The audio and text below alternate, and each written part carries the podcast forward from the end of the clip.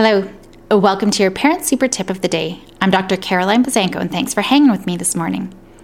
I want to give some other tips and hints about how to help manage sibling rivalry. Sibling rivalry is typically a way to get parent attention. They're actually working together towards the same goal. Hey, there's a positive spin. they don't think they're working together, but they really are. They both want your attention. Both are responsible, so don't blame either one. Best to stay away completely, especially once they've learned the skills of working things out. Now, they need to practice it. And miraculously, when they know you'll not step in, they often get along better anyways. If a conflict arises, you all know that they can sort it out. Now, this is assuming that you've been working on those problem solving and they have been trying to figure out what they can do in those moments. If you have a plan, follow it. And it's also helpful to make sure that you have a plan as part of that plan, i.e., when I hear you fighting, I am going to my room.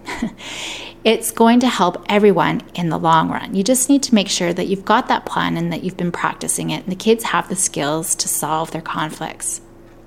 You also want to be sure that you're never comparing your kids. Sometimes we do that in a very subtle way. We don't even mean to.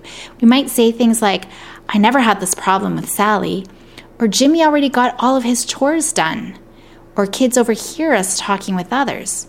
If Sarah would only listen as well as Johnny. On that note, never judge the situation and put blame on one child or the other. Focus on helping each child through the situation while protecting your relationship with each. Have an awesome day and go make happy happen.